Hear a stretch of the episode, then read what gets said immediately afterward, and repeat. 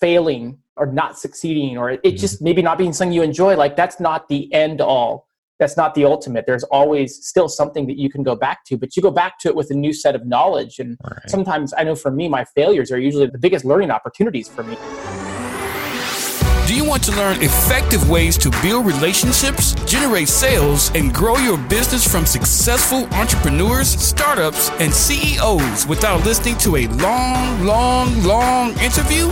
If so, you've come to the right place. Gresham Harkless values your time and is ready to share with you precisely the information you're in search of. This is the I Am CEO podcast. Hello, hello, hello. This is Gresh from the I Am CEO podcast, and I appreciate you listening to this episode. If you've been listening this year, you know that we hit 1,600 episodes at the beginning of this year, and we're doing something a little bit different where we're repurposing our favorite episodes around certain categories, topics, or as I like to call them, business pillars that we think are going to be extremely impactful for CEOs, entrepreneurs, and business owners or what I like to call CB Nation architects who are looking to level up their organizations. This month, we are focused on innovation, disruption, women entrepreneurship, DEI, gig economy, remote economy, even the cannabis industry. Think about these industries and these disruptive technologies that really sometimes aren't as disruptive, but there's people that are just paying attention to what the market needs and they're providing that. So, really think about the things that are quote unquote outside of the norm, but really help entrepreneurship to grow and fully develop. I think it's an extremely exciting time when you're talking about any type of innovation or disruption because I think that there's so many opportunities and needs that aren't felt that are starting to be filled by different groups, different organizations, or even different industries. So, what I want you to do is sit back and enjoy this special episode of the I Am CEO podcast. Hello, hello, hello. This is Gresh from the I Am CEO podcast, and I have a very special guest on the show today. I have Jared Bauman of 201 Creative Media. Jared, it's awesome having you on the show. Thanks so much for having me. Good to be here, Gresh. Yeah, super excited to have you on. And what I want to do is just read a little bit more about Jared so you can hear about all the awesome things that he's doing. And Jared is a co founder of 201 Creative Media, a digital marketing agency that specializes in SEO, social media, and marketing for small and medium sized businesses. Prior to 201 Creative, he was a co founder and president of Shoot, Shoot, Do, Don't, don't edit ShootDotEdit the premium post processing company for professional wedding photographers worldwide. Jared has 20 years of experience of history of leading new, innovative, and marketing efforts, both as a consultant and also as a business owner. And as a nationally known public speaker, Jared has spoken in front of tens of thousands in public and online educational events, along with releasing a book titled Simple Steps to Master Public Speaking, which reached number one on Amazon and public speaking during its very first week. Jared, are you ready to speak to the IMCEO community? Yes, let's do it. Let's do it. So, to kick everything off, I wanted to start at the beginning and hear a little bit more about your story, your CEO story. We'll let you get started with your business. Yeah, I've been running uh, my own company since I was 19. This is uh, 201 Creators, my third company. My first company was actually a, uh, a wedding photography studio here in the greater San Diego, California area. But it's funny because I actually had somebody ask me just last night about it. And I remember you know this being a podcast about about being a ceo being an entrepreneur. Mm-hmm. i remember that moment when i decided to start my first company. I was working for the federal government in a really boring desk job and mm-hmm. it was something that i was supposed to follow along in my career path. I was 19 i was interning and transitioning into a job and there's so many good things ahead of me in this career path. But i remember sitting and looking at my window and it was two o'clock in the afternoon. I just couldn't wait to leave for the day. Mm-hmm. and it's funny because I, I thought to myself and i'm sure a lot of different people different walks of life who've thought about being an entrepreneur have thought this. What would it look like if I did try to go start my own business, which had always been a goal of mine? And I realized that I could probably come back a year later if I failed. Actually, what I was thinking is when I failed, I could come back a year later and probably come right back to this exact same seat in this exact same building and keep doing what I did. But at least then I would know that I wasn't supposed to be an entrepreneur. Mm-hmm. And there was something in, in that 19 year old me that drove me to, to really want to go out and fail just so I could not have to look out that window and wonder anymore for the rest of my life. And then it turns out actually it was something that I was able to, to push through and to be successful at. So, but uh, yeah, so that's that was the start of the journey, and then here we are now. I appreciate that. It, it's so funny that you said that goes in your head because I often will say the same thing where a lot of times we have these, I don't know if I want to call them stable, but things that are maybe more institutions that mm-hmm. are always going to be around. And sometimes we have the opportunity to go for it to try and see what we can do, see how much we can fly, and we can always, if need be, go back to those institutions because they'll always be there. We forget that it's not like a parachute, but we forget that failing or not succeeding or it mm-hmm. just maybe not being something you enjoy, that's not the end all. That's not the ultimate. There's always still something that you can go back to, but you go back to it with a new set of knowledge. And right. sometimes I know for me, my failures are usually the, the biggest the biggest learning opportunities for me. So I took a chance knowing that even if I failed, I would learn a lot and be able to come right back to something like that anyways. Yeah, absolutely. And nothing's more, I guess, regretful than having that regret and not doing something, not in trying and failing. It's really in not trying at all. That mm-hmm. really is the, the the seed of disappointment. So I, I, know we touched on your business a little bit more. I wanted to, if you could, take us through exactly what you do for clients and how exactly that process works. Yeah, so we're we're a marketing agency. We do we do marketing for mostly small and medium sized businesses. Mm-hmm. It's our sweet spot. There's basically two types of clients we work with. It would be a local business, a business that is servicing local clients, oftentimes with a brick and mortar shop, or even an online, uh, you know, like a delivery business or something that's serving local clients. And then there's more of the national or even international clients. And uh, we, we basically will handle one or two or three different components of their marketing for them one of them being SEO, which would be search engine optimization. Mm-hmm. A second being social media, whether that's from an organic side of things. We, we do a lot, for example, in organic Pinterest implementation and, and, and management for clients. We also will do paid ads, like a Facebook ad campaign. Mm-hmm for clients. And then the third would be email marketing, email funneling, sign up funnels, and running different conversion landing pages through email, that sort of stuff. So those are the, the three areas we will basically work with clients on typically. And uh, it's great for small, medium sized businesses mostly because oftentimes those are companies that either as they're growing or in the current spot that they're at, they have a gap in a certain area of marketing certain for, certainly for small business, you can think of like sometimes smaller companies only have one person who's the jack of all trades for their marketing. Or even as they expand, they say, we have a graphic designer now, but and we have somebody who specializes in content writing, but we don't really have anybody to do email marketing or, or social mm-hmm. media marketing. So that's where we really slot in really nicely is with companies where we can be an expert for them in specific areas that they might have a blind spot in. Yeah, that makes so much sense. And just as you said, depending on the size and stage and, and, and, how many team members there are on or within that marketing department, or if you are the marketing department, uh, which can also be the case too, you, you want to be able to have, it sounds like obviously the hands, but also that expertise to be able to lean on to know how not only you can complement what you might already be doing, but probably even integrate it and improve it as well too. Yeah, sometimes it's more. I've had clients who will tell us uh, the, the, the biggest gain they've gotten is actually just learning about how to process through their marketing. And mm-hmm. many will hire us for a, a short term period to help them with, say, their SEO. But then as they dedicate a team member to working with us on that will slowly be something that they can begin to take on and then they'll reposition this into other areas and so it can be also be a great way like you said to grow but to yeah. do it with a watchful eye or with a critical eye towards excellence and towards what's working in the industry right now yeah, absolutely. And I think I, I, hear it a lot of times with, especially a lot of coaches. A lot of times, coaches will say, if you're hiring me, you're working with me forever, then I, am doing my job wrong. Because the idea is to get you to be able to be in a place where you can continue to build and grow, you expand and reach and, and crush those goals that you spoke to.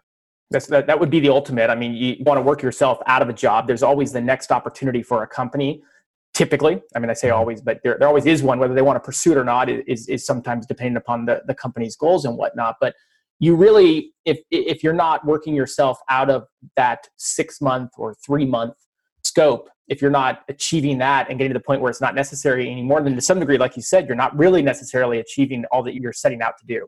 Yeah and not definitely not reaching the potential that you often have. So it's important that you you have like that. Not obviously i know it's a i guess a client relationship but it definitely sounds like a partnership as well too because you also want to see the best of that organization that company yeah, it's funny. I just I had a client call this morning where we were talking about the partnership and how mm-hmm. we can check all of our all the tasks off and, and achieve the scope of the project, but it's really about becoming a partner that integrates into the broader goals of the company, mm-hmm. right? The KPIs, right. the key performance indicators that they're looking to achieve as a result of the, the work we're doing. And, and at the end of the day, if we can integrate into the company rather than just achieve an outside set of tasks, yeah. then the company is going to be able to rely on us a little bit more, but also to be able to grow. An example would be I think all of us at different points, whether it's in our job or whether it's in our own company that we're running, when you hire an outside vendor, sometimes it can be harder to just work with that vendor right. and almost be more work than the work that they were able to give you, right? So you start to think that's like the great outsourcing dilemma. So